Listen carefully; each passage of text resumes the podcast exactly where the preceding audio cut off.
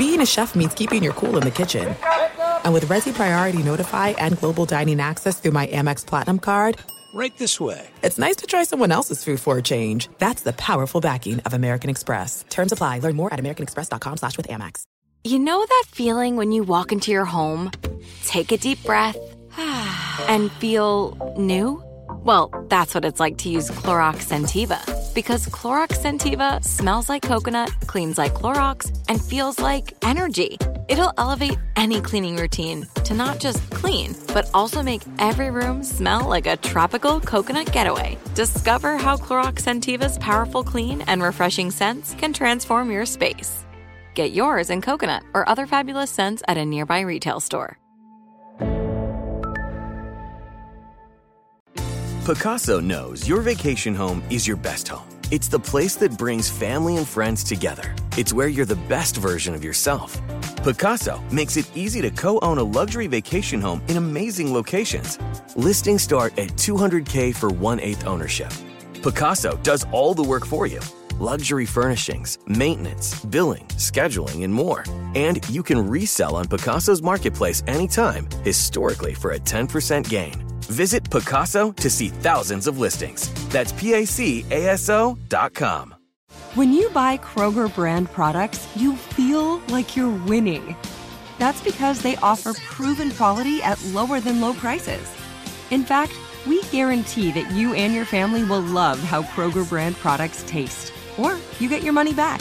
So next time you're shopping for the family, look for delicious Kroger brand products because they'll make you all feel like you're winning.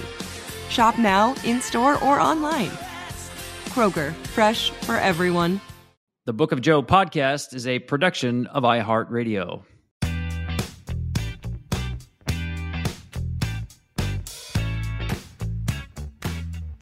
Hey there, welcome back to the latest episode of the Book of Joe podcast. And this is a special trade deadline edition of the Book of Joe podcast. Joe, I don't know if you've been in a clubhouse at the trade deadline where your team either made a big move or did nothing. Um, but it's that time of year when players almost expect something good to happen if you're in the race. True. It's amazing. I was kind of like, I get it, but how the players really uh, react when you do acquire somebody, how they it stirs them up. Um, it does. It brings this other uh, breath of fresh air into the room, and and and the guys really get pumped up from that. Having said that, though, uh, again, because I've been part of this, where somebody comes into the room that you think you've already got there among the players, and if it takes the the spot of a veteran player, which doesn't really happen often anymore, I'm just saying from uh, my own personal experience. When you bring somebody in that does not necessarily indicate or show uh, an increase in the team's ability, that can actually work against you. However, I, I don't think I've really seen that more lately or recently, uh, but it definitely has an impact within the group. And conversely, also sometimes when you don't get that done, it's kind of deflating to some groups too. Well, let's start with the headline because I think this is the biggest story coming out of the trade deadline, and that is the New York Mets and their owner, Steve Cohen, are playing by completely different economic rules. You knew that going into the season when the Mets fielded a team with a record $357 million payroll, way beyond anybody else. And here we are four months later, and the money that he's paying to get out from under that broken team is unprecedented in the game. Of course, Scherzer went first to the Texas Rangers, and then Justin Verlander goes to the Houston Astros. Joe, including luxury tax money, and he's paying $88.5 million to have Scherzer and Verlander go away. Assorted other deals, Canha, Escobar, going back to James McCann. The New York Mets are paying $210 million in completely dead money their dead money is equivalent to the 14th highest actual payroll in baseball. So to get out from under mistakes, and if you're a Mets fan, you should be happy about this, folks, because by paying down the money as much as he did on Scherzer and Verlander, Steve Cohen was able to get some really good prospects back. In other words, if you're trading for a player with a big salary, and you're taking on that salary, generally you're not going to give up really good prospects. part of the value is you're taking that financial burden away from the team. But when the money is paid down, it's you're going to have to pay more in prospect capital, and that's what both the Rangers and the Astros did. So good on the Mets. I'm not knocking them because they're using what is their greatest resource, money, to help fund the next really good Mets team with good young players. So the ability of the Mets to pivot here, Joe, is just mind boggling to other teams in the game that they can spend that kind of money to get into a high revenue r- payroll and then get out of it. Yeah, I mean, I've been a part of, uh, like, say, for instance, the Rays for so many years, and uh, we could not make mistakes down there, and they still can't make mistakes down there when it came to investments and uh, different free agents or signings that you may uh, take on. So that was a big part of that, and actually was a big part of the success down there too. Uh, obviously, this uh, situation uh, indicates that just by spending a lot of money doesn't ensure success. Uh, they did take on a lot of risk, I think. Also, there's a lot of old players involved. Everything you're talking about right there, guys, a little bit more long in the tooth. So, in order to think that they're going to replicate what they have done several years ago, which basically you're paying them for, um, not necessarily doesn't necessarily hold up, especially when you're betting on so many of these guys to do that. Uh, yeah, it's uh, to basically what they've done is you've kind of indicated there. Uh, they the Mets have paid an astronomical sum for for young players that haven't done anything yet either. I know they're prospects, but that doesn't necessarily again mean that they're going to be successful on the major league level. So yeah, it's it's all about money, right? Uh, having that kind of dough, not being concerned about uh, making those kind of mistakes, uh, taking those kind of chances. Whereas other organizations, um, and again, I'll use the Rays as an example, you can't make those mistakes. I'm saying Baltimore, to get to the point where they're at right now, did not want to make those mistakes. Cincinnati. So I, I don't know. You just got to be. It really the game comes down to me to like really good scouting and player development. It really does. And if you have those two things going on, you should be able to to sustain yourself, to constantly try to buy into the the the final round into the World Series, to constantly try to just spend money to do that. I think it's a bad way to go. I, I think it's a great way to augment the opportunity, but to solely rely on that to get you there is a very difficult part. Last point just the fact of the camaraderie component, camaraderie component, bringing groups together. Not easy to do. Disparate group coming from everywhere. I have no idea the, the relationship between Scherzer and Verlander, except that I've read different things. And again, bringing them back together doesn't ensure that they're going to be successful together again uh, years after what they had done in Detroit. Um, uh, groups right now bringing players in at the trade deadline, lots of them, um, to, to, think that the group's just going to come together and play baseball well as a group it's not easy to do. So all these different things are considerations that nobody really um, adds to the mix or talks about a whole lot. Yeah, the Mets wound up paying Scherzer and Verlander 188 million dollars. Wow, and that's getting a year and a half from Scherzer and four months from Verlander. It, it costs seven million dollars per win that's crazy to have those two pitchers. Let's talk about from a baseball point of view what it means for the Astros, mm-hmm. and then we'll talk about the Mets. Verlander going back to the Astros, in my book, that is the single biggest move that was made at the deadline. The move that will most impact who wins the World Series. I say that because JV's already been in Houston, right? There's there's a comfort level there. Uh, you know, he he trains close to home. Uh, their spring training home is close to his home. He's got Martin Maldonado, who he loves throwing to behind the plate. There's no break-in period here for Justin Verlander. He hits the ground running.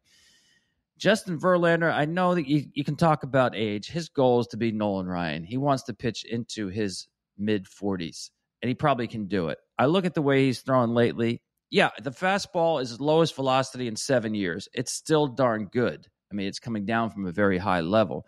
The slider is probably better than ever. This is a guy in his last seven starts. And I always want a pitcher to be hot when I trade for him, Joe. He's 4 and 1 with a 1.49 ERA. And most importantly, in my book, he's given up one home run in his last seven starts. He's keeping that baseball off the barrel. And the Astros then, oh, by the way, go out and Framber Valdez throws a no hitter the day they get Justin Verlander. So that is an impactful trade. Uh, listen, their rotation was wobbling a little bit. Christian Javier's fastball is not the same this year based on the workload he had last year. We know about the injuries to McCullers, Urquidy, uh, Garcia. This is a perfect fit. And if I'm the Texas Rangers and I've played so well this year and I can't shake those darn Astros, I'm really worried about them in, in terms of how the division is going to shake out. Those two teams have just one more series left, a three game series uh, in, in, opening in September. But I, I think Verlander was the perfect fit for the Houston Astros. And you can make an argument, Joe. They're once again the team to beat. All respect to the Baltimore Orioles.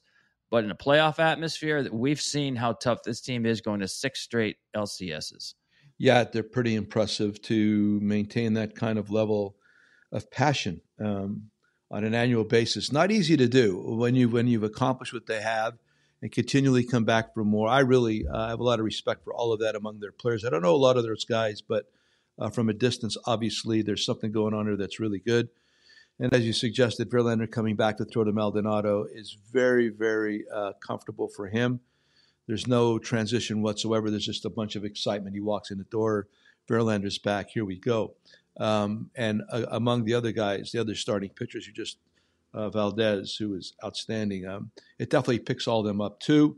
It picks everybody up in the building, just having the one guy walk in. So they've already been good. They're they're on their uh, roll right now, pretty well. They're they're right knocking at Texas's door uh, and it's probably going to happen. They're going to be there. They're going to stay there. I mean, both teams are going to play well, uh, but I could definitely see Houston potentially overtaking them. I do like some of the latter acquisitions, also though by the Rangers too.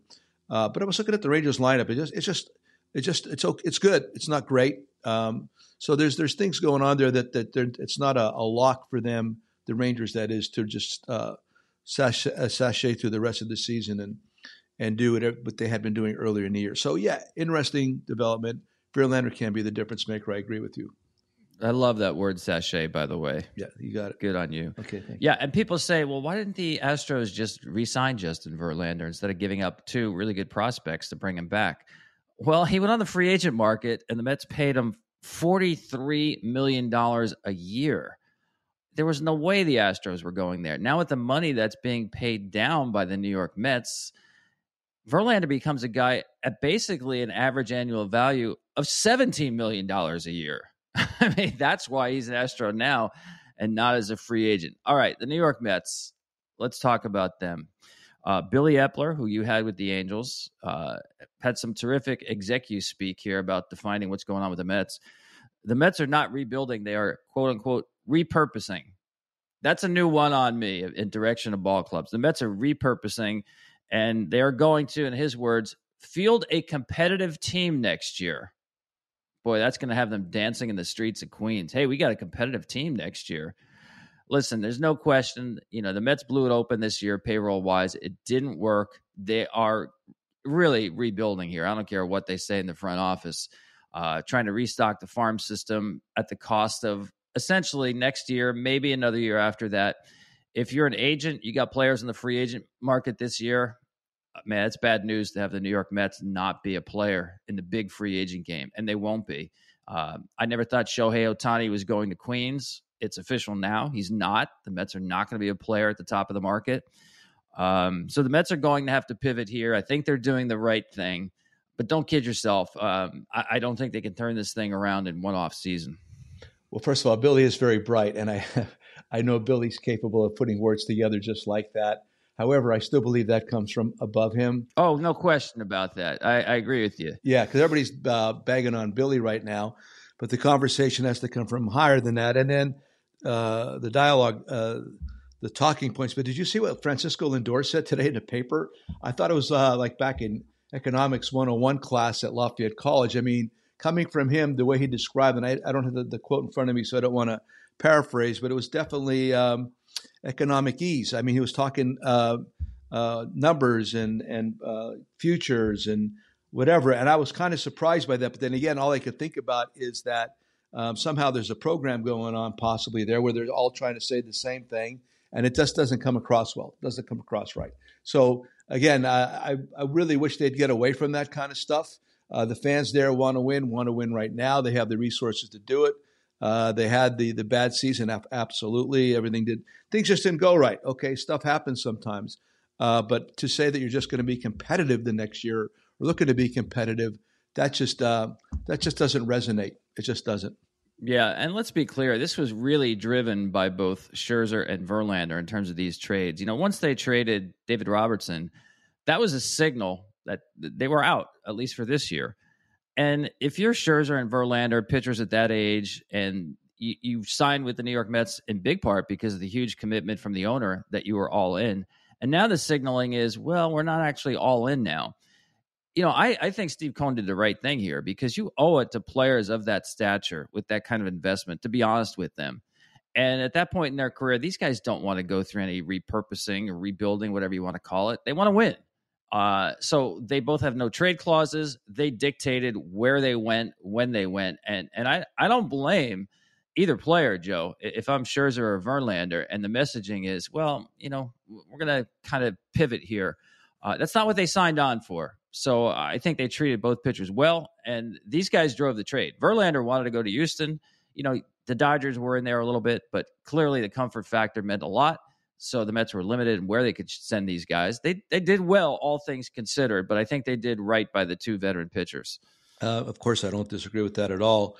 Um, yeah, uh, to to uh, have the conversations that they had. I, I, again, I read the papers every day, and I, I was uh, definitely aware of that stuff. Um, they they did treat both uh, veteran pitchers well. I think that's going to serve them well in the future when other folks want to come to town. Just seeing how uh, uh, gracefully, classy uh, that they they handled this situation. It does it does speak well for them. However, it's still moving it forward, man. Um, just to talk about being competitive only next year, that's going to be a hard sell. Hey, we got a lot to dive into here. I mean, what happened to the Dodgers? What's going on with the Yankees? And how about your Chicago Cubs and how red hot they are? We'll dive into those teams and more right after this quick break. This show is sponsored by BetterHelp. People don't always realize just how much their negative thoughts and experiences stick with them and weigh them down. You may find your brain constantly running through a highlight reel of bad moments. That comment your friend made last week that hurt your feelings that frustrating thing your mom does, or that silly thing you said in a meeting. Maybe it's time to get it all off your chest. Whether it's a tiny annoyance or something much bigger, talking about it can give you some relief and lead you to a potential solution. That's where therapy comes in. It's a safe space to share whatever's weighing you down and learn to process it so your internal highlight reel can focus on the good stuff. And BetterHelp offers affordable online therapy on a schedule that works for you. Connect with a licensed therapist by text, phone, or video call. Start the process in minutes and switch therapist anytime. Let it out with BetterHelp. Visit betterhelp.com slash bookofjoe today to get 10% off your first month. That's betterhelp, H-E-L-P dot com slash bookofjoe. There are some things that are too good to keep a secret like how your Amex Platinum card helps you have the perfect trip. I'd like to check into the Centurion Lounge.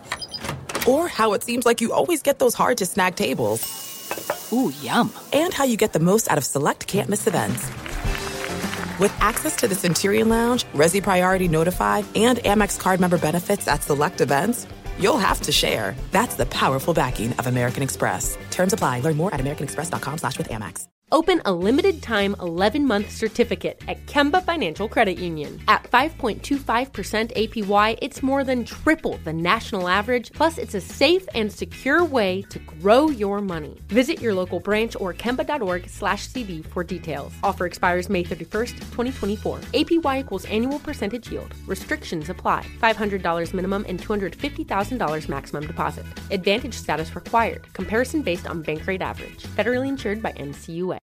Are you still searching for your perfect place to call home? Well, now is the time to buy at Fisher Homes. If you're looking to move in before the end of 2024, May could be your last opportunity to start building your dream home and close before the year's end. If you're hoping to move in even sooner, Fisher Homes also has homes that are move in ready and waiting for you, where you can start enjoying the benefits of homeownership even faster. Schedule your personal tour with a new home advisor today at FisherHomes.com and make this spring the season you find your your perfect home sweet home.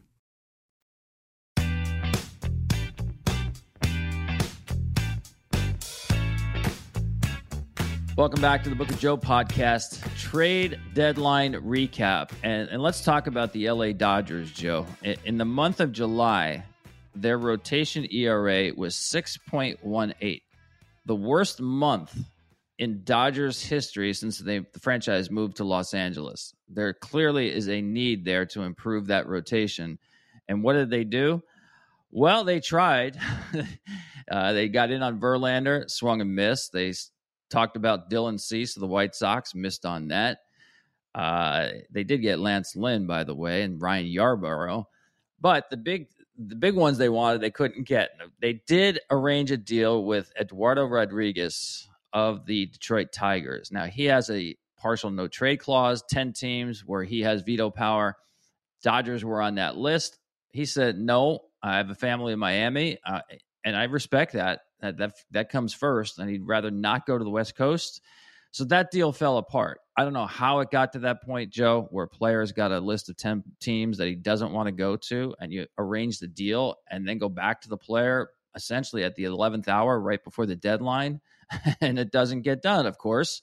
Uh, and the Tigers wind up, I don't want to say stuck with Rodriguez. He's a good pitcher, but they had a trade asset that they, they did not cash in when they really had to do that. So the Dodgers wound up really not getting a premier starting pitcher. So give me your sense of where the Dodgers are at. I, I know they still have Kershaw and Urias and Gonsolin and Lynn and uh, Bobby Miller and Emmett Sheehan, but you know the the kind of confidence factor you have in the Dodger rotation in past years going to the postseason, I'm sorry, it's not there.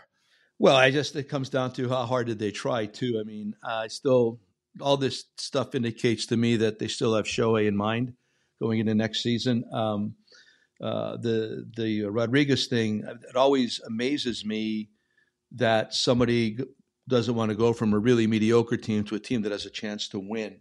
I've like I know Votto did that for years in Cincinnati, and I always that always bothers me a little bit from a distance. I don't know exactly uh, what would hold you back. I mean, we have jet airplanes and stuff. I mean, we all have families, so I that part of it I've always had a hard time understanding. But I do believe uh, how hard did the Dodgers try for all this stuff? Because for me, with, Andrew wants something, he goes and gets it. And so uh, I don't know. They they've had a lot of success. They still are successful, and I do believe that they believe that they're going to get to the playoffs somehow, and then it's going to be that proverbial crapshoot.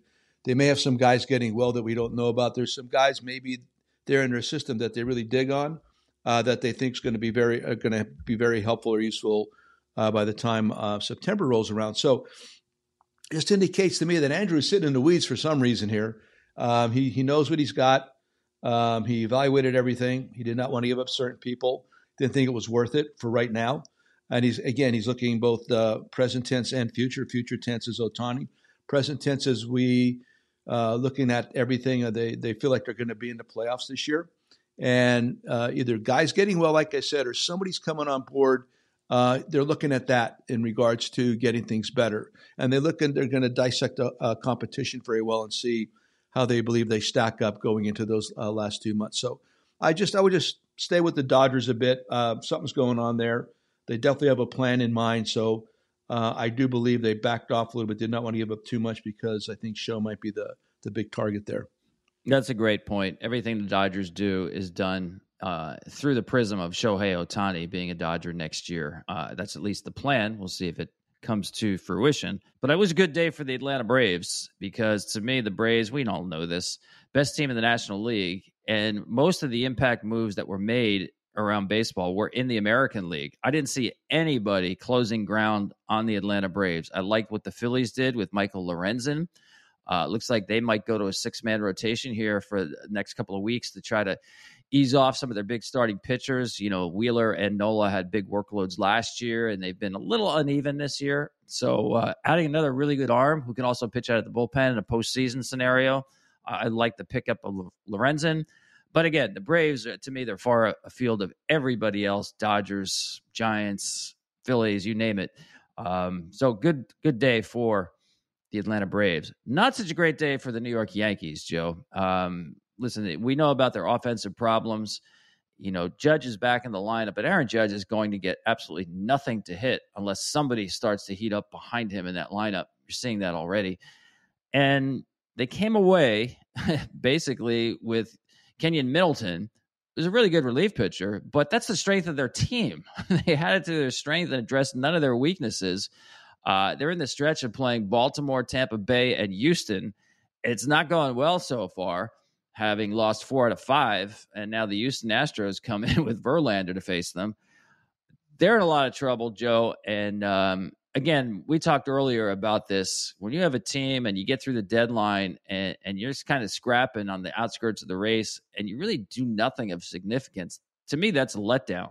So let's see where the Yankees go. We know they're they're counting on, as they like to say, the back of the baseball card of guys like LeMahieu, Rizzo, Stanton. But you know what? Those guys have not been good for a while here this year. And right now, the New York Yankees look like they're in trouble offensively. Yeah, I think they're almost uh, in the same category with the Dodgers, um, meaning that how hard did they try regarding uh, their positioning right now, and the fact that I still I do believe that they have Shohei in mind for next year too, and I don't think um, I don't I don't have any kind of inside information other than I think that show now has been in the United States for several years. I think it opens up more markets to him. So um, I, I, really believe that has something to do with it too. Um, regarding the Yankees, they just don't move well. I mean, I watch them a lot.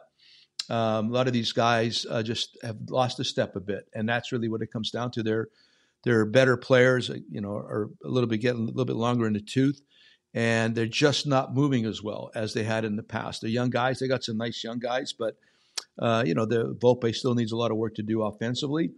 Uh, pitching wise, Germán, I mean, Germán and Severino uh, hit or miss big time. So uh, the Yankees, to me, just they don't move well, and I, I don't. They're just they're not going to hit. Their, their, lineup is not a typical Yankee lineup that we've seen in the past. We know that. So I, I think that that's what they did. I think Cash decided to, you know, just try to play the middle as well as he can and just plan for the future and not give up uh, whatever other prospects they have left right now. So I, I, think they're in the same boat as the Dodgers. How hard did they try right now to change things? Last point, Lorenzen. I love Lorenzen, by the way. I had I was with him for a bit. I thought, and I told him, I said, you are kind of like Mark Fidrych. And then he ends up going to Detroit. I, I told him that last year. Um, I love his sinker. I love his sinker, and I love his changeup. Uh, he has a great changeup. Um, competitive, great athlete, great athlete, good guy. Um, uh, I'm curious now to get on a team that's winning. I want to see what he does. Um, for me, he gets uh, too complicated sometimes. I like when he's primal pitches primarily with fastball, sink, sinker, four seamer too, and then and uh, and then the uh, changeup, and then uh, judiciously uses breaking ball. But um, I think this guy could put he, he, puts the ball on the ground a lot. If you put a good defense behind him, uh, which the Phillies you know pretty much have right now on the ground, up the middle especially, th- this this could be beneficial to him. So heads up with him. I might I like Michael a lot, and I'm really uh, pulling for his success. But uh, I thought that was a great acquisition.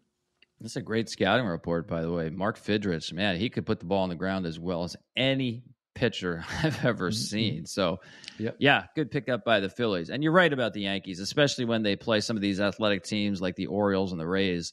Uh, they do look old and slow. I was looking at this the other day, looking at some of their older hitters against velocity, against 95 and above. And these guys are all 33 and above. Stanton's hitting a buck 78 against velocity. Rizzo's hitting 209. LeMahieu is hitting 143 against 95 plus. And Josh Donaldson, I know he's out for the season, but he was hitting 048 against velocity. You're talking about the, you know, the Yankees invested a lot in these older hitters and the game changed on them. The rules of the game literally changed. And of course, we all know velocity goes up every year. Mm-hmm. Uh, and, and, they're stuck with this team, as you said, Joe, that not a great, not great movers, and that includes in the batter's box. So I will give them this though. I, I thought the perfect fit for the Yankees was a move they had to make weeks ago, and that was Cody Bellinger. Mm-hmm. You know, uh, Bellinger was the kind of young athletic hitter from the left side, especially that the kind of bat the Yankees really needed. Mm-hmm. But that window closed because of how well the Cubs have played. So, listen, I don't know if they could have gotten uh, Bellinger at that point, the way the Rangers stepped up, jumped the market for Aroldis Chapman when they knew they had an obvious need in the bullpen. Why wait till the deadline? Um, but there wasn't a whole lot out there for the Yankees bat wise, impact bat wise, once Bellinger came off the market. And speaking of the Cubbies, Joe, mm-hmm. the Cubbies on July 17th had a 6% chance of going to the postseason. They were in a lot of trouble, right? Well, they've been red hot since then. They're only four games back now. They are in this thing now, and they're playing with a lot of belief. Picked up Jeimer Candelario uh, who was one of the best bats on the market. And they go out and score 20 runs on 31 hits in their first game on the other side of the deadline. So I don't know. Rossy's got a little bit of a dangerous team right now, Joe. It reminds me of some of your Cubs teams that start playing better as the year goes on. Agreed. That's what I've been seeing too. Uh, uh, Candelario's a nice kid too, man. Uh, people don't know him. He's wonderful. He's got a great way about him. Uh, when we first had him when with the Cubbies, he was just coming up and he showed great signs of being a good player, and then he went away. Now he's coming back, so I'm happy for him. He's good people. Um, I was watching Alzolay the other day on TV. Um, I don't know who he's been working with, but the the comebacker on the inside edge, the left-handed hitters is spectacular right now. Because um, I was curious why he was in the at the end of the game, and then I saw one pitch. They said, "There it is," because uh, right now you get out both righties and lefties. So they got this going on. They got some nice starters, but they have energy. I see energy on the field. I think Bellinger's uh, Renaissance really feeds a lot of that uh, energy on the field. I love Nico Hoerner. I think Nico's a winner. I like him a lot. I think he's a really good baseball player. Uh, and I like Gomes behind the plate too. I think uh, there's another guy. They got some. They have a nice mix. They got some young guys. They got the right older guys, almost like you said, like we did in 2016. So there's a lot to like there right now. Uh, but I do see energy when they play. I think they have some baseball players out there.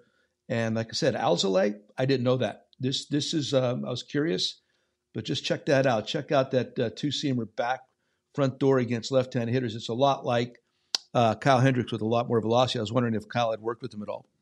Yeah, it's a good call. They've been waiting on him for a while. Always liked his arm, just trying to find the right spot and and how to use him. But it looks like he they have found the right spot now. Uh, give me your thought now on that division here because the Cubs are definitely in play. Mm-hmm. Uh, the Brewers did what the Brewers do. You know, they they tinkered around the edges of the roster, which is not a complaint. I mean, they they just find a way to bring in the right pieces. I love bringing in Carlos Santana. They brought in Mark Canha, who's going to help in the outfield, some veteran presence. Uh, they're getting Brandon Woodruff back in that rotation. So you know, we've seen this before. The Cubs, uh, the Brewers can be a scary postseason opponent when they throw Burnes, Woodruff, and Peralta at you. And we know how good the back of their bullpen is. So they love to get you in a three to two ball game, and chances are they're going to win that kind of game.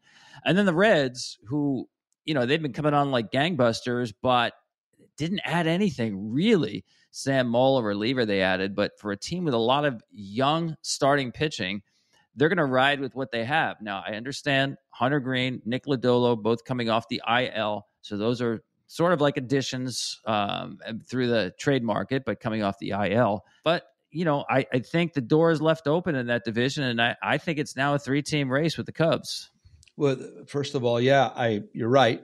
Uh, just when I, when you talk about the Cubs, the one thing that just comes to my head, it's hard to maintain that level of success what did they win like almost 10 in a row, something like that recently went from way under to a little bit over 500. That's the one part that if there's if they're able to and you'll find that out over the next 2 weeks if they're able to maintain that level, then they got a legitimate ch- chance or shot. It's just hard. It's hard to come back from that far. There's a lot of again uh, expenditure of energy to get there and then you get there and we'll see. So yes, I love what they're doing, but it's hard to maintain that level of, of victory the Reds to me are a little bit hot and cold. Um, and again, that could be the youthful component of that. Uh, you're going to get to September where some of these young guys actually going to get a little bit fatigued. They're not used to that, that kind of a grind all year.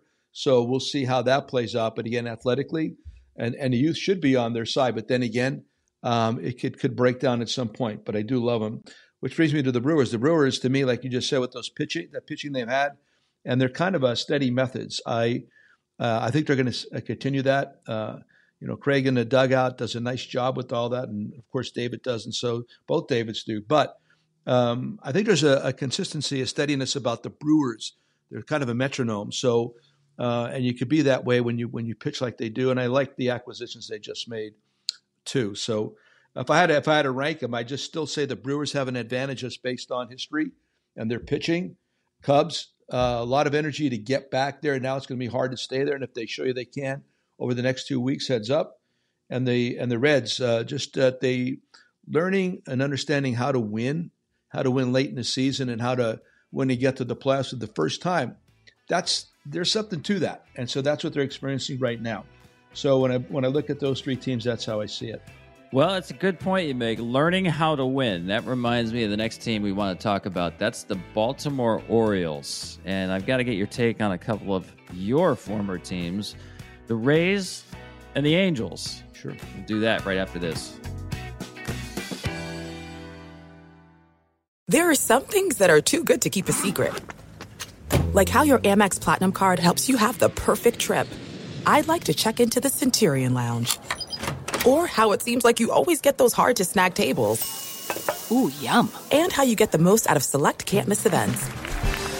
With access to the Centurion Lounge, Resy Priority Notify, and Amex card member benefits at select events, you'll have to share. That's the powerful backing of American Express. Terms apply. Learn more at americanexpress.com slash with Amex. If a new house is on your wish list in the next five years, grow your savings faster and experience your dreams with an Ohio Homebuyer Plus account from Kemba Financial Credit Union. A savings account specifically designed to save for a new home where you can earn 7% APY, a $500 matching bonus, and a $1,500 mortgage closing cost credit. Learn more at Kemba.org. Offer expires March 31st, 2025. APY equals annual percentage yield. Restrictions apply. NMLS 292230. Equal housing lender. Federally insured by NCUA threat are you still searching for your perfect place to call home? Well, now is the time to buy at Fisher Homes. If you're looking to move in before the end of 2024, May could be your last opportunity to start building your dream home and close before the year's end. If you're hoping to move in even sooner, Fisher Homes also has homes that are move in ready and waiting for you, where you can start enjoying the benefits of homeownership even faster. Schedule your personal tour with a new home advisor today at FisherHomes.com and make this spring the season you find your perfect home sweet home. We went from normal life, healthy child to acute lymphoblastic leukemia or B cell ALL. The St. Jude team came up to get CJ via ambulance. Shortly after that, I noticed a rainbow. It meant that there was hope. We were driving into hope. To have hope is to have your child healthy, and we have that because of St. Jude. You can help kids fight childhood cancer.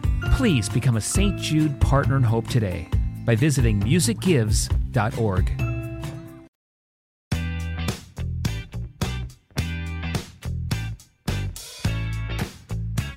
I like that phrase you had, Joe, learning how to win. I really do believe there is something to that. You know, the environment when you get down the stretch, it's a little bit different. Baseball becomes more of a sprint than a marathon, more urgency in games, how you respond to that. Uh, I always like teams that have been through that. Doesn't mean you can't win when you're young. Your team in 2016 was very young, and they handled it really well down the stretch. Um, I look at the Baltimore Orioles. Your guy, Brandon Hyder, has done a great job running that team best team in the American League. Uh, I thought all along they really needed a starting pitcher. Uh, they have some really good young pitchers who are throwing more innings than they ever have.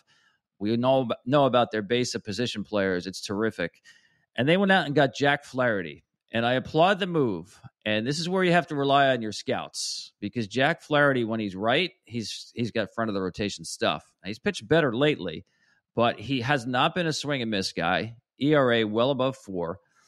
Uh, I like the addition. Don't get me wrong. Uh, but this is where you rely on your scouts about bringing in a guy like Jack Flaherty. Is he the answer for the Baltimore Orioles?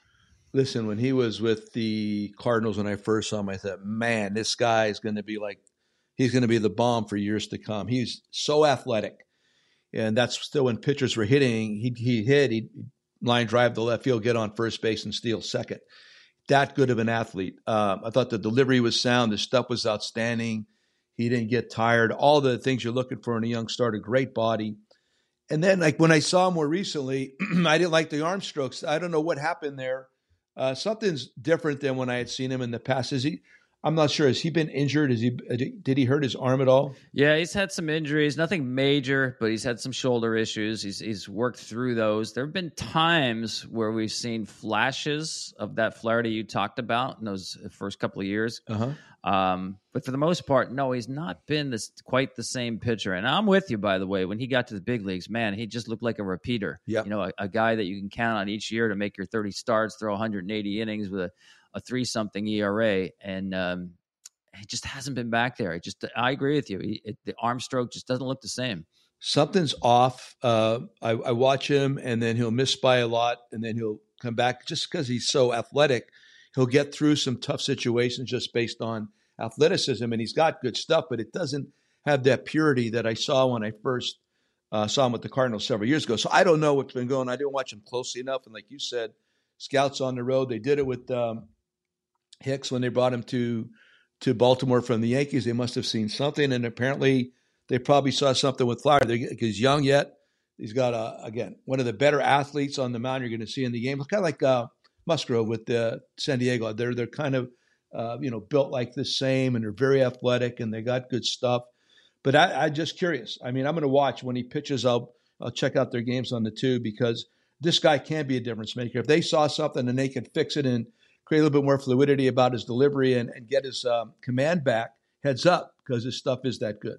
Yeah, let's talk about the Rays because they also got a starting pitcher, Aaron Civale of the uh, of the Guardians. Uh, listen, it's a head scratcher if you're a Guardians fan. You're trading one of your best, healthiest starting pitchers when you're right smack dab in the middle of a race uh, for a prospect, first baseman, uh, who's thought of as a good hitter. And listen, we know the Guardians need hitting, but these windows to get into the postseason are precious, every single one of them.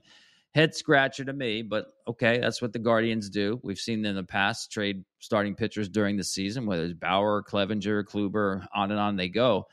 Uh, but kudos to the Rays because we all know about the injuries to Springs and Rasmussen. They're now they have a really legit five man rotation, Joe. No openers, guys who can give you length. Glasnow, McClanahan, um, adding Civale to this mix, I really like the pickup. It didn't get a lot of attention. He's not Justin Verlander, uh, but he's got some of the best breaking ball metrics in all of baseball. And my goodness, we all know what the Rays can do with spin. So, uh, give me your thoughts on where the Rays are at and adding Civale.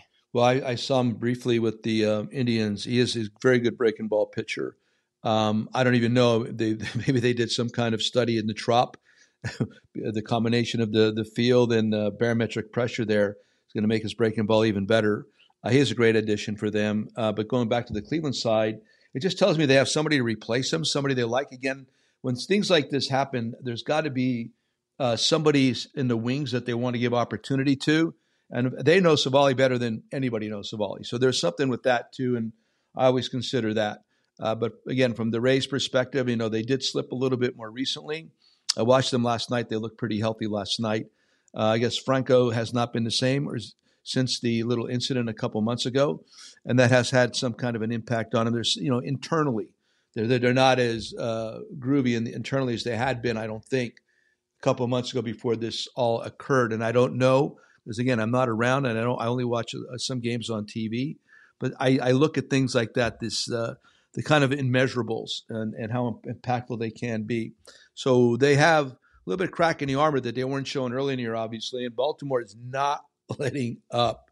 Listen, I love watching the Orioles. I do. Um, and they they got you know somewhat close last year, and now this year um, they they've added. Uh, you know their young players have really coming into their own a bit. There's something about them. They got that look that other teams don't have nightly, and that's why I'm digging on them right now. But of course, the Rays have the history, they have the pedigree, but uh, there's just something there, and I, I'm not I'm not 100 percent sure if I know what I'm talking about, but it's just an observation. No, I actually would agree with you. I, I think they've struggled offensively for the last month. Uh, the happiness factor is not quite the same, and and the the Orioles definitely have that it factor. My goodness, these young players really came up together. They a lot of these guys have been teammates for a long time. Uh, and that includes Gunnar Henderson and Adley Rutschman. And those two are two franchise players. When you start with two franchise players in their early 20s, up the middle on the diamond, catcher and shortstop, if you haven't seen Gunnar Henderson play, folks, I mean, you're missing something because this, this guy is just an absolute stud. Big guy. Imagine Corey Seager uh, with more speed mm-hmm. and, and, a better throwing arm and more range. I mean, that's essentially who Gunnar Henderson is. then you're imagining Gunnar oh, Henderson. My goodness. Right? so uh, yeah, I'm, I'm, with you. I, awesome. I'm, I'm, not discounting. I still think the Orioles are the team to beat, but I, I do like the move the Rays have made. Uh, let's move on to the Angels and mm-hmm. hey, give them credit, man. I mean, if you're a fan, you always want your team to try as hard as it can to win, especially when you have a chance, even a chance to go to the postseason. And the Angels are doing that, man. I felt so bad. Taylor Ward goes down, gets hit by the face. Perry Minasian and the GM pivots immediately and gets Grichuk and Cron, original draft picks, by the way, by the Angels. But man, I look around, it's still going to be tough for them because the Astros got better the Orioles got better, the Rays got better, the Blue Jays got better. All the teams that are in front of the Angels for a playoff spot have not made it any easier for the Angels to start leapfrogging anybody for that last wild card spot. Yeah, but I, I agree with you. I think they, they got they, they kind of got the right guys. Um, they got some veteran presence in there, uh, hard players. I I'm a Cron Dog fan. I had his daddy back in the minor leagues. Um, Chris, CC. I had CC for years, and CJ has the same kind of attitude as his dad. Um, I love that part about it. And Grichuk, I, I watched him from a distance with St. Louis. Um, this guy can strike out four times in a night and come out the next night and whistle three balls to right center. Uh, good outfielder, hard player. They got hard players. Uh, Stock is hard player. The guys they picked up are hard players, and I like that. Uh, the biggest challenge they have there for Phil right now, I think, is just bringing them all together in a short period of time. I think what they're trying to do, they've kind of emulated the success story of the Braves from a couple years ago, and they brought in all those outfielders simultaneously at the trade deadline, and they got some, you know, Soler and Rosario, Duvall, and um, I'm missing, oh, and uh, Joc Pederson. I mean, it's kind of similar to that, and um, they got to pitch, and they've been pitching a little bit better. Um, defensively, of course, we got to catch the ball, but the attitude on the field has dramatically improved with these guys. They got real guys they got grown-ups uh, with good makeup. So they're going to be. It's going to be curious to watch this whole thing unfold.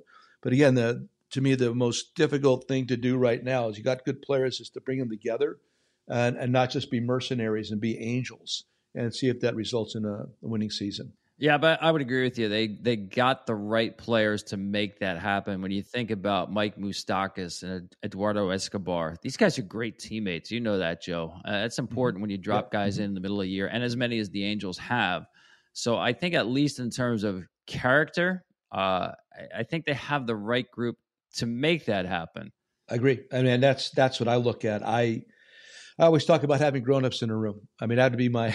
I'll be lamenting that during the course of a season. Sometimes I did more recently with the Angels because there wasn't enough grown-ups in a room. Guys that may eventually be better players, but for right now, it just wasn't working. So you need to get grown-ups in a room, and meaning guys like Moustakas. What does that mean? A guy that shows up every day is not afraid to call somebody out. Conversation. I'm not talking about loudly in front of everybody, but go to the locker and have the right kind of conversation with that player.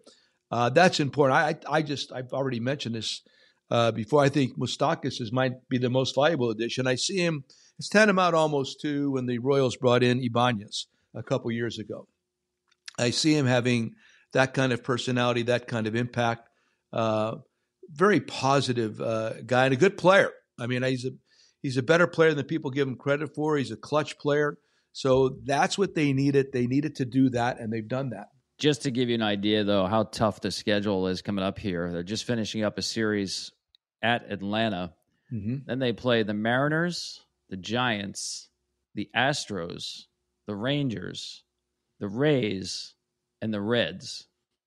I mean, that's tough. That's a tough stretch for the Angels. Well, that's the whole thing. I mean, when I was looking at it, when they were making all these moves, and I kept getting the same question, even on MLB Network, like, "What do you think? What should they do?" And I'm, well, I understand why they're doing what they're doing, but they I is there a tougher schedule than theirs right now? Um, you know, comes mathematically, I don't even know because I saw, I looked at their, I looked at the last two months, and said, "Wow, that's quite a trip." But um, I also believe this: uh, it's going to bring out the best in that group. They've already played the the Braves tough the last two nights. Uh, two losses in Toronto, come back and win a tough game on the last day. There's there's a there's a grit about these group of guys, and I, I like these guys. I do. I, I, know a lot of them, and I think they're they're good people, and they they're hard players, and they care. So um, that's it. They're they have an almost impossible schedule, but in order to be the best, you got to beat the best, and it might bring out the best in them because on a nightly basis, there's there's no there's no let ups. Absolutely. Hey, uh, we're going to take one last quick break. We come back, we're going to wrap things up. And uh, I want to ask Joe if the trade deadline at all changed his idea of who is bound for the World Series. We'll be right back. There are some things that are too good to keep a secret, like how your Amex Platinum card helps you have the perfect trip. I'd like to check into the Centurion Lounge or how it seems like you always get those hard to snag tables. Ooh, yum. And how you get the most out of select can't miss events. With access to the Centurion Lounge, Resy Priority Notified, and Amex card member benefits at select events, you'll have to share. That's the powerful backing of American Express. Terms apply. Learn more at americanexpress.com slash with Amex. If a new house is on your wish list in the next five years, grow your savings faster and experience your dreams with an Ohio Homebuyer Plus account from Kemba Financial Credit Union. A savings account specifically designed to save for a new home where you can earn 7% APY, a $500 matching bonus, and a $1,500 mortgage closing cost credit. Learn more at Kemba.org. Offer expires March 31st, 2025. APY equals annual percentage yield. Restrictions apply. NMLS 292230. Equal housing lender. Federally insured by NCUA.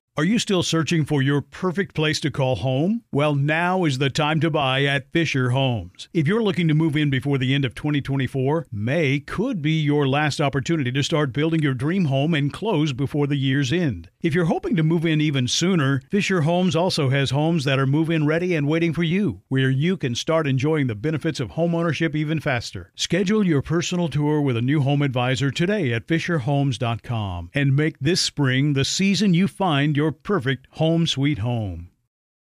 We went from normal life, healthy child to acute lymphoblastic leukemia or B cell ALL. The St. Jude team came up to get CJ via ambulance. Shortly after that, I noticed a rainbow. It meant that there was hope. We were driving into hope. To have hope is to have your child healthy, and we have that because of St. Jude. You can help kids fight childhood cancer. Please become a St. Jude Partner in Hope today by visiting musicgives.org.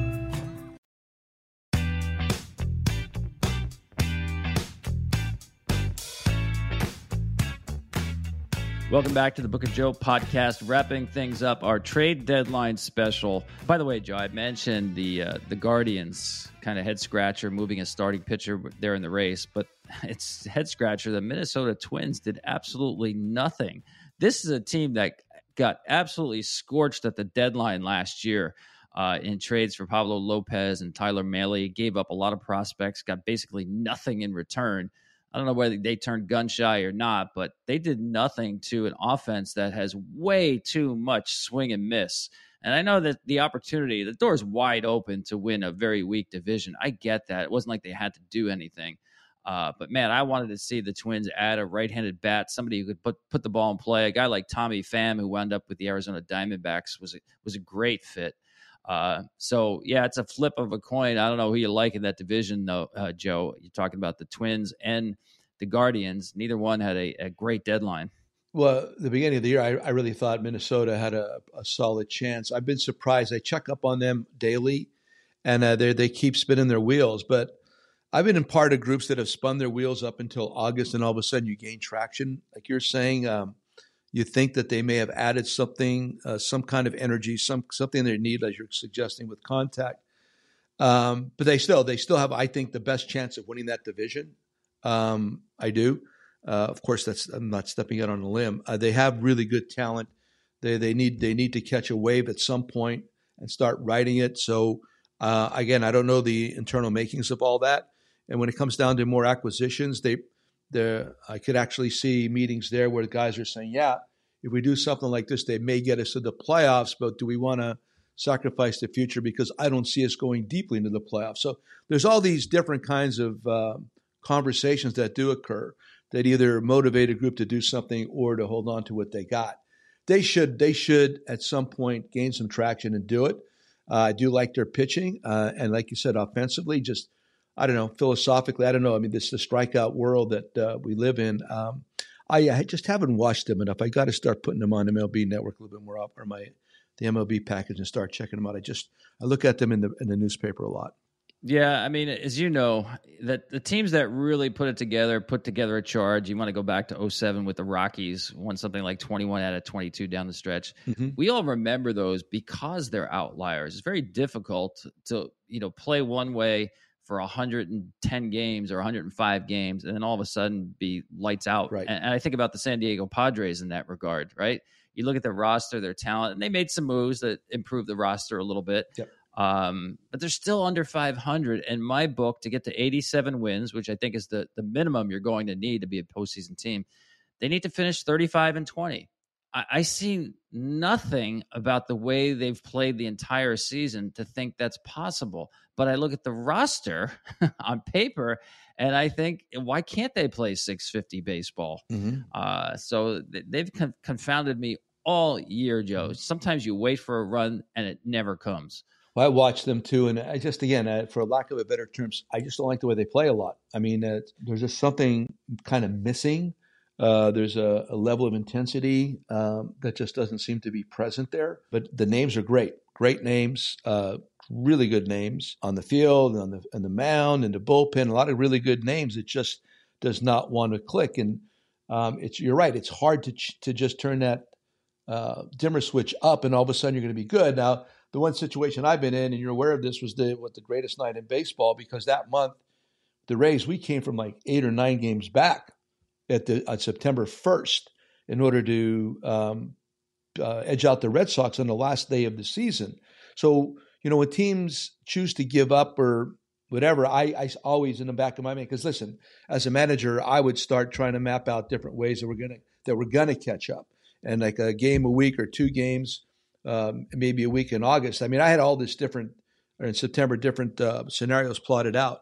So it's not impossible, but you have to play uh, obviously at a very high level mentally. It really does, comes down to it. It's it's a there's it's a mental um, exercise because on a daily basis, brother, of course you're going to make mistakes, but if you do, you got to be able to turn the page and move on very quickly to the next moment. That's part of it that helps you um, get through these tough times or achieve um, the 35 and 20 kind of a record that you're looking for. Um, that stuff does happen, but it takes a mental effort, a giant mental effort more than anything. Yeah, I like the way you put that. You just can never give up. You really have to keep the pedal to the floor, and even then, as you did with uh, with the Rays that year, you need help. Yeah, I mean the Red Sox yeah. absolutely collapsed Correct. in September. They won something like five and twenty. So you need both ends to work in your favor. Mm-hmm. All right, I I think the the the deal for Justin Verlander makes the Houston Astros for me the favorite to come out of the American League. I, I, just have so much respect for the way that team plays postseason baseball. They put the ball in play, been there, done that. That's a big factor for me. Um, yeah, the starting two of Valdez and Verlander, however you want to arrange them, is. I mean, I don't know if anybody's got better first two at the top of the rotation um, especially if they can win the division and stay out of the wild card round in the first round, get their pitching lined up. That would be huge. Uh, so in the American League, I, I, like the Houston Astros, Joe. I think when we look back on it, I think the trade of Verlander will be the most impactful trade that happened at the deadline. It's hard to argue against that. However, I still uh, like Texas. I think you know Boch really helps that situation a lot. Quite frankly, the bullpen, you know, Chappie's throwing the ball really well, and last night they used him first, and then Smith second to finish a game last night. It was a two nothing win. Team on the field, um, you know, like I said, they're good. They're not great, but I, you know, Andrew Heaney with 11 punch outs the other night. I'll see Andrew to me is like one of the best kept secrets. If this guy just trusts and believes in his fastball, because his other stuff is pedestrian, his fastball is that good. But no, just pointing it out, I they're still there, and and that's going to be, uh, I think, Houston's um, obviously biggest challenge is them and and of course the Braves in the National League. But I, um, it's gonna be it's gonna be interesting to watch, especially that they're they're uh, in the same division, couple hours apart, actually physically, uh, geographically, uh, geog- geography speaking. So um, I got Houston and Texas making it very interesting. Yeah, and by the way, we should have mentioned that Texas. Uh, I think it's the most impactful under the radar deal was getting Austin Hedges to catch. I mean, a huge injury to Jonah Heim, who, who's having an all star season, does a great job receiving, blocking, throwing. Uh, and Hedges, you're not going to get the offense, but my goodness, he's a premier receiver behind the plate. Um, and listen, you, you, made the investment in pitchers like Eovaldi. We'll see if he's healthy. Heaney and now Scherzer. They're going to love throwing to Hedges. So that that's a big one in my book. And you know, with Bochy, it's that's important for him as well, and the way he runs a game mm-hmm. to have that mm-hmm. that really defensive minded catcher behind the plate. So good on Chris Young for picking up. I, I, thought it was a need to get a catcher, and to me, they got one of the best defensive catchers in the game. Is Montgomery there too? And Did Montgomery there as well. Exactly. See, I'm a fan. I'm a big fan. Uh, I, I, like him a lot. I uh, he's one of those under the radar guys. Um, you know, with the Yankees, I liked what I saw there. Came on good with the Cardinals. Um, I, he's they're probably you know I don't even know if it's uh, matching up against the uh, Astros. Uh, Alvarez though Alvarez pummels left-handed pitching. There's no advantage to be had there. I don't know if he's cooled down with that, but I like that move also. So they, as a pitching group, the the Rangers are pretty tough to beat right now. Montgomery is amazing to watch. I mean, he gets two strikes on you. He's not going to throw the ball in the strike zone. He's nope. going to bounce his breaking ball, bounce his changeup, and guys still swing at it. There must be something about the way he throws. Guys just don't track it well off him. Well, there's deception. There's absolute deception there, and it's kind of like a bigger version of like Geoff Zahn or um, or Tommy John. I mean, where they actually catch these guys in workouts, and they would never throw the ball over the plate. Never. The white part of the plate was never utilized. It was always edges, an inch or two off the edges, and like you said, underneath. Because back then it wasn't about throwing the ball up in the zone hardly at all. Uh, but I, I think he's a, there's a craftiness about this guy. I, I don't know him, um, but I like the way he pitches, and I think he could be tough in the latter part of the year.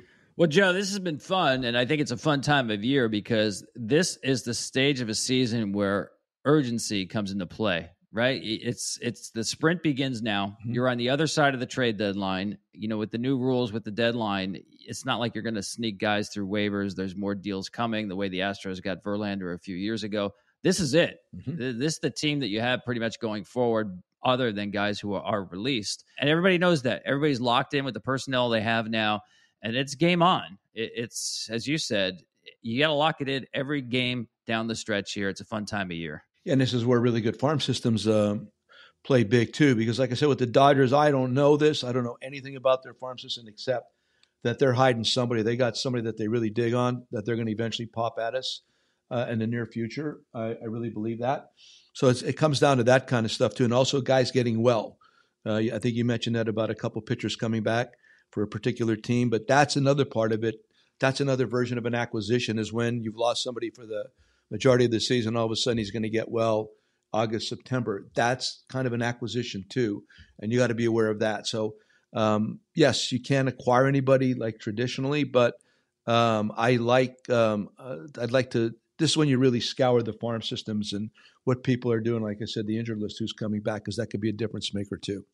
Hmm. You just made me think about Walker Buehler. Maybe yep. he's ahead of schedule. Maybe he's going to be a weapon, even if it's out of the bullpen for that Dodger team. Very interesting. They got something go. They got something going on. Yeah. How about you? You got something for us to take us out here in our trade deadline edition of the Book of Joe podcast? Yeah, this young uh, uh, philosophical young lady by name of Nick, Nicole Lyons uh, loved it.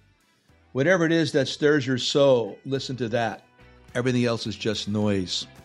I think I live by that. So. Um, I thought that was like really appropriate to me. Whatever it is that stirs your soul, listen to that. Everything else is just noise. Love it. Very poetic. I love that. Mm-hmm. It's been fun, Joe. We'll see you next time. Thanks, brother. Appreciate it.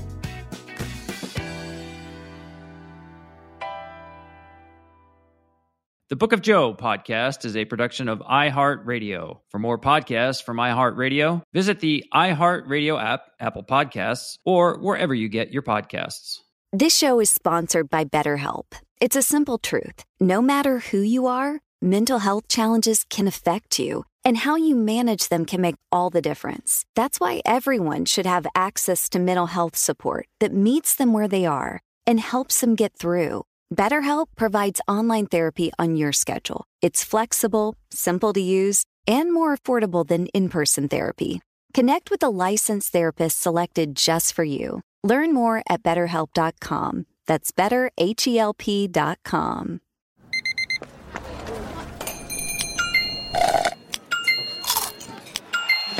With your Amex card, entertainment benefits like special ticket access and pre sales to select campus events while supplies last make every tap music to your ears.